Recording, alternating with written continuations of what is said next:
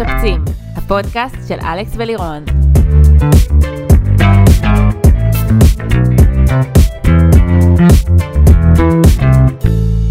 אהלן, אני לירון וייס כהן, מעצבת פנים. אני אלכסנדר סורקין, קבלן פנים.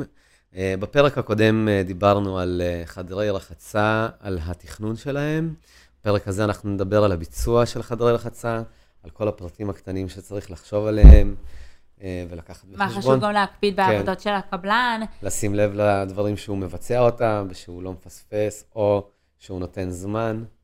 אז בואו נתחיל עם הנושא של חנוכיית מים. ואתה תסביר מה זה המילה הזאת. חנוכיית מים זה בסך הכל מחלק מים, שהוא ממש כמו שזה נשמע, הוא לוקח מים והוא מחלק אותם למקומות שלהם. מגיע צינור אחד גדול. ממש כן, הוא נראה לגמרי כמו חנוכיה. בדרך כלל זה לא שמונה, אלא קצת יותר או קצת פחות, אבל כן.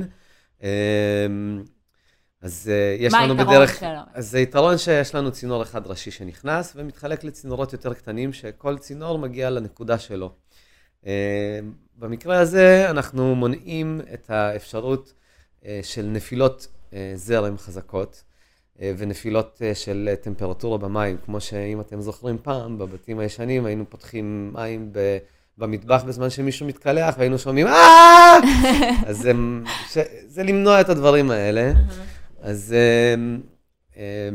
וגם מבחינת התיקון. וגם מבחינת תיקון, אם נגיד יש לכם בעיה באחד המקומות, אתם יכולים קודם כל להשבית רק את המקום הזה, כי לכל צינור יש את הברז הפרטי שלו. אנחנו יכולים לגלות ביותר בקלות איזה מקום יש בו בעיה, כי... כל צינור יש לו מתעל, ובדרך כלל אם יש איזושהי בעיה, אנחנו רואים בצד של החנוכיה, מהמתעל יוצאים מים, כי הוא אוסף את כל המים שבורחים. כמובן, אם העבודה נעשתה כמו שצריך, לפי הסטנדרטים של התקנת צנרת פקס, זה גם נותן לנו אפשרות להשתמש בשני מקלחות בו זמנית, משהו שב... ב... צנרת טורית בדרך כלל פחות ניתן. אתה תרג... אתה... זה יעצבן קצת, מישהו יפתח שם, זה ירד לך החום, ירד לך, קיצור, פחות נעים. אז זה משהו שאתה בעצם מציע לכל הלקוחות?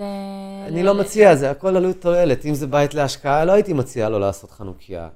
אם זה בית שהוא הולך לקנות לכמה שנים, להשקיע בשביל להשכיר אותו, ואז למכור, אז פחות הייתי ממליץ לו על זה. גם מבחינת עלות וגם מבחינת זמן, זה לוקח יותר זמן, יותר עלות, וזה לא שהצנרת הזאת היא הרבה יותר טובה, שני הצנרות נותנות אחריות לעשרות שנים, לא טועה, החברות. אס פי יותר קל לנו לעבוד איתו, הרבה יותר מהר לנו לעבוד איתו, גם ב-אס פי אפשר לעשות חנוכיה, אבל שם אתה כבר נכנס להוצאות שהן לא כלכליות, לפי דעתי, יש, יש אינסטלטורים אחרים שיגידו, כן, לפי דעתי זה לא כלכלי לעשות uh, מערכת uh, חנוכיה עם אס פי. אוקיי, okay, אז עניין הניקוז. כן, אז יש לנו גם כמובן את, ניק... את עניין הניקוז. Uh, יש לנו uh, דברים שהם מכתיבים לנו את נקודות הניקוז בדרך כלל, את נקודות ה... Uh, הסלוט, שזה בדרך כלל... Uh, הנקודה הכי בעייתית, אותה אנחנו הכי פחות יכולים להזיז ממקור הניקוז, ממקור הקולטן, אם זה בניין, או ממקור הצנרת הראשית של הביוב, אם זה בית פרטי. יש גם את נקודות הביקורת במקלחות, שאנחנו רוצים לבקש מהקבלן, כמובן שינסה להסתיר אותם. בוא נסביר שאיך זה נראה. זה בעצם, אנחנו רואים עיגול כזה, שאפשר לפתוח אותו. כן. אז בעצם לפעמים רואים את זה בבתים, שזה פשוט באמצע חדר הרחצה, שזה yeah. לא נראה יפה. ובעצם... זה לא פריט עיצובי, זה, זה לא פריט עיצובי. כן, זה כן. נראה לא זה טוב. אז בעצם אנחנו תמיד נרצה להצניע אותם, זאת אומרת, נרצה שזה יהיה או מתחת לארון הכיור. כן, או מתחת או... לאסלה. כן, באזורים מוצנעים, ויש... מתחת לאסלה שהיא תלויה, כן? כן, ויש גם טריק מדליק שאנחנו תמיד עושים כן. את זה כבר בשיפוצים. שבעצם מישהו שבעל מקצוע שיכול לחתוך מה... כן, מהריח את המכסה. את המכסה, ואז ממש רק רואים את ה... כמעט ולא רואים את זה. זהו, כן, רואים פס עדין ממש. כן, וזה מאוד יפה. לגמרי. השקעה ממש שווה, כן. אז כמובן חשוב להסתיר את זה מראש, ואז גם אם יש איזה שהם שיקולים שהם טכניים ולא נותנים לנו להסתיר את זה, אז אפשר כמובן להזמין את הבחור שמייצר לנו מכסים מהקרמיקה ומעלים את זה כמעט. יש לקחת בחשבון איזה סוג איתום לעשות בחדר החצה. אנחנו בשיטה הישראלית עושים איתום עם רולקה, ועליו עושים איתום בחלק התחתון. יש שיטות אירופאיות שאנחנו על המצע שלנו, שזה או סומסום או אה, חול, אה, עושים יציקה, ומעל היציקה עושים את האיתום. אה, שוב, צריך לראות אם הקבלן בכלל נותן את האופציות האלה, ואיזה אופציות הוא נותן. אה, לוודא שהקבלן אה, נותן את זמני הייבוש שהבטון צריך והאיתום צריך. אחרי שהוא עושה איתום, לבדוק שהוא עושה בדיקה לאיתום, נותן זמן לבדיקה. תסביר מה זה הבדיקה בעצם. ממלאים בעצם את האמבטיה, את החלל הרטוף במים, ומשאירים את המים לעמוד לכמה ימים, ולראות שהמים לא נעלמים. כמובן הם מתעדים קצת, לקחת חשבון של העידויים, זה בקיץ כמובן, אבל שאתה לא מגיע, כשאתה לא מגיע היום למחרת ואין מים, והם אצל השכן, זה פחות נעים. יש נושא של שיפויים. שיפויים, כמובן. כשעושים מקלחון, צריך לקחת בחשבון שהמקלחון יהיה יותר נמוך מהחלל הרטוב במקלחת, והחלל הרטוב במקלחת יהיה נמוך מהחלל היבש בבית, שאם תהיה איזושהי הצפה או נזילה, שיהיה לנו זמן להגיב. זאת אומרת, אנחנו מדברים על סנטימטר, לא שנמוך? כן, סנטים, בין חצי סנטים לסנטים. במקלחונים אפשר גם שתיים, שלוש סנטים בחלקים הנמוכים יותר, שזה גם בסדר. שיפוע צריך להיות במקלחון שני אחוז, זה עדיף. אחוז אחד זה בסדר, אבל אז צריך לקחת בחשבון שיכולים להיווצר מים עומדים קצת, וצריך להתייחס לזה, אם ויש בעיות בגבעים. הכי טוב זה אבל שני אחוז. שני אחוז זה האידיאלי. שני אחוז זה אומר על כל מטר, שני סנטימטר. ואז אם יש לכם מקלחון שהוא נגיד מטר, אז בין החלק הכי נמוך לחלק הכי גבוה יהיה הבדל של סנטימטר, משהו שאתם יכולים לבדוק בעצמכם עם פלס, להניח את הפלס על החלק הכי גבוה ולמדוד כמה נשאר מהחלק הכי נמוך. יש גם את העניין שנגיד אם זה תעלת ניקוז, אז בעצם צריך לראות שהחיתוכים מהריח, כי זה לא כמו שזה באמצע, שאנחנו מתכנסים לאמצע, אלא אנחנו שמים את התעלה יותר בקצה. כן, אז צריך לראות שהחיתוכים מסתדרים, ושהכל יושב יפה, ולעשות שיהיה פרופורציונלי, ולהשאיר מהצדדים של התעלה לפחות עשר עד עשרים סנטים, שיהיה מקום לחתוך את הקרמיקה ולתת לשיפוע גם את המקום שלו. ממש כדאי לדעתי להתייעץ עם הקבלן, גם לגבי התעלת ניקוז, איזה גודל יתאים לגודל של המקלחון, כי יש כמה אופציות בדבר הזה. מבחינת הריצוף, אז יש לנו את איך אנחנו בעצם, יש לנו את הגדלים השונים של הריצוף, והאם אנחנו, למשל אם רוצים, עשינו כזה דבר ביחד ש... הריצוף היה גדול, תשעים על תשעים, והוא עולה גם לקירות. כן.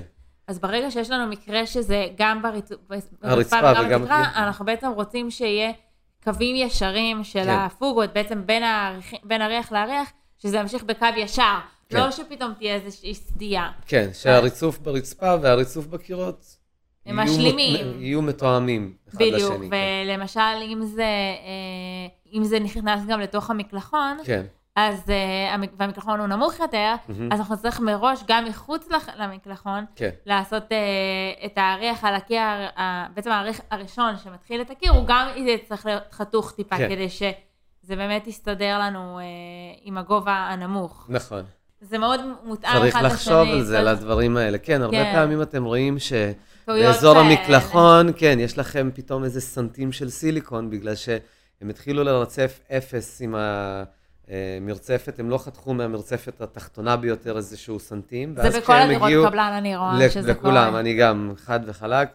ואז אתם רואים שהמרצפת שנכנסת לתוך המקלחון היא מרחפת מעל המקלחון, בדיוק בהפרש של השיפוע. כן, כי בעצם המקלחון יותר נמוך משאר החדר, אבל הם התחילו עם הריח שלהם מחוץ לחדר, ואז פתאום נהיה להם את ההפרש הזה, שאין מה לעשות איתו עכשיו, צריך לחשוב על זה מאוד. ואז נהיה שם פס סיליקון עבה, שהוא עם השנים...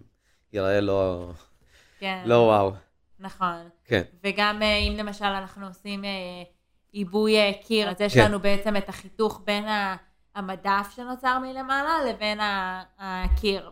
כן. אז שם נרצה לעשות את גרונג אהובנו. כן, כן. אנחנו מאוד אוהבים את גרונג. בואו נסביר להם מה זה גרונג. אז גרונג זה חיתוך של המרצפות ב-ארבעים וחמש מעלות, ככה שהם יתכנסו אחד לשני, אפס, כאילו, שיהיה פוגה במפגש שלהם, ולא יראו את החתך של הקרמיקה, כמו שאנחנו רואים לפעמים. כן, או... כי תחשבו שאם נגיד נניח הריח מעל, ה...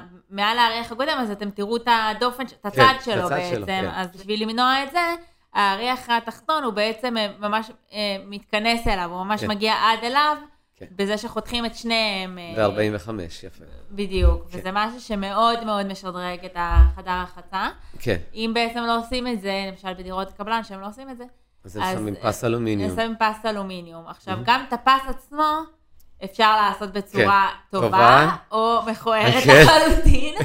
אנחנו ראינו את זה, יצא לנו לעשות שיפוצים, שזה היה דירת קבלן חדשה גם, וממש שמים פס נורא ולא... וחותכים אותו בצורה ישרה ולא עושים לו גרונג, לא שמים ארבעים וחמש בחיבור ביניהם, ואז זה נראה פשוט מזעזע. כן. אז חשוב מאוד לדרוש לדעתי מהקבלן את החיתוך הזה, וזה גם מוסיף בעלויות, אבל שווה ממש, גם איפה שאתם רואים נישות כאלה של בקבוקים למשל, אז גם. גם אותם לעשות בגרון כמובן.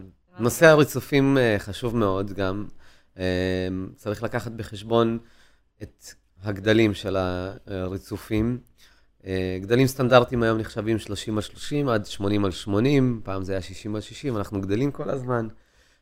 כשאנחנו עולים מעל שמונים על שמונים, המחיר מתחיל לטפס, גם מבחינת העבודה, שהריח הרבה יותר קשה לעבוד איתו. כל פדיחה קטנה זה פדיחה גדולה, כי זה בחתיכה גדולה, וצריך לייצר מחדש הריח, ונגיד... צריך לעשות עבודה יותר יסודית. כן, צריך לשים לב יותר, כן.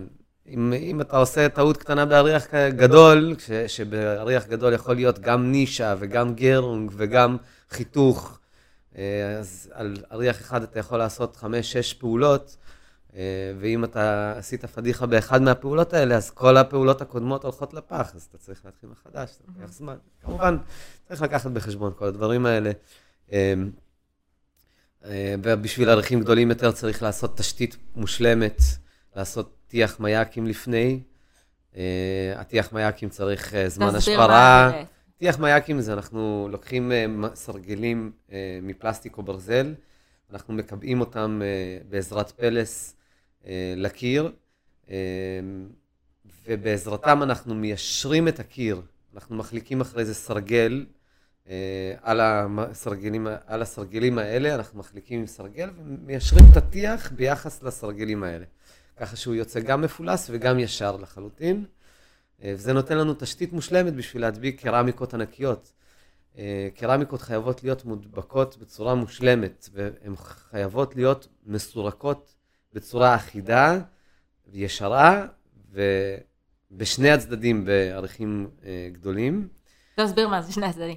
שני הצדדים, גם על הקיר צריך למרוח דבק, וגם על האריח צריך למרוח דבק. אוקיי? זה חשוב מאוד בעריכים גדולים. שבעצם החיבור יהיה מושלם, החיבור יהיה מושלם, שלא יהיה אוויר ביניהם, ושזה לא יתנתק ויפול מתישהו על הראש של מישהו, כי הריח בגודל מטר על מטר נופל על מישהו, יכול להיות בעייתי.